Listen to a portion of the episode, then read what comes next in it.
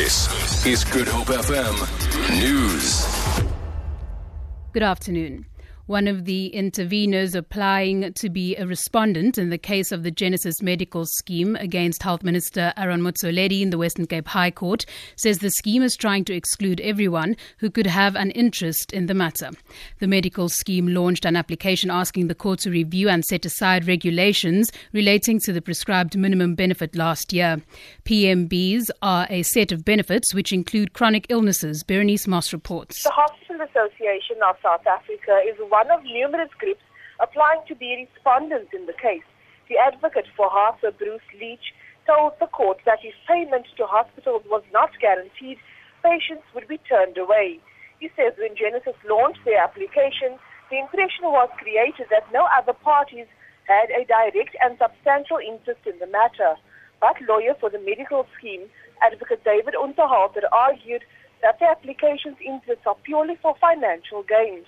They are, however, not opposed to an application by patient groups, the Treatment Action Campaign, the South African Depression and Anxiety Group, and people living with cancer to be added as friends of the court. Staff and learners at ACJ Phakade Primary School near, at Lwandle near the Strand outside Cape Town say they are frustrated by the slow pace of construction of their new school. Construction began three years ago and is yet to be completed. Schooling is currently taking place in prefabricated classrooms on, const- on the construction site. The principal, Tobile Majingo, say they face many challenges. Our toilets are very few as compared to the number of the children that we're having here. There is an overcrowding in classes. Um, there's one class in grade four has got uh, 48 learners, and there's a lack of, uh, uh, there's a shortage of desk and chairs in the classes. Western Cape Education Minister Debbie Schäfer says the new building should be completed by October. There have been a number of issues that have contributed to the delay, including the cancellation of the contract with the previous contractor, but it, it will be finished in July. It should be finished um, and, and, predominantly, and by the end of October, everything should be completely finished.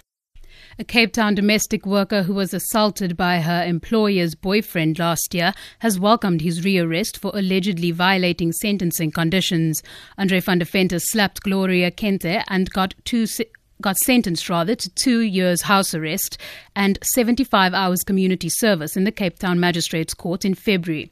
He was also ordered to pay 50,000 rand in damages, which he's allegedly failed to do. Van der Venter has been remanded in custody at Pollsmoor Prison until the case is heard again on Monday. Kente says she's pleased with the proceedings thus far. I feel that the justice is served for me. Yeah, so I'm so happy. I'm so glad. Yeah, because this thing bring, bring back the old memories to see him again. And now when I see him, he's still doing wrong things. And finally, one of Shakespeare's most famous works, A Midsummer Night's Dream, is being staged at the Masque Theatre in Muizenberg. The comedy, directed by Sheldon Cross, boasts members of the Claremont Dramatic Society. Meanwhile, actress Lynita Crofford stars in the popular play Violet Online at the Alexander Theatre in Cape Town. The one hander tells the story of a divorced woman who barges into the world of cyber dating. Violet Online has will also be staged rather at the Grahamstown Arts Festival next month. For Good Hope FM News, I'm Danielle Buzet.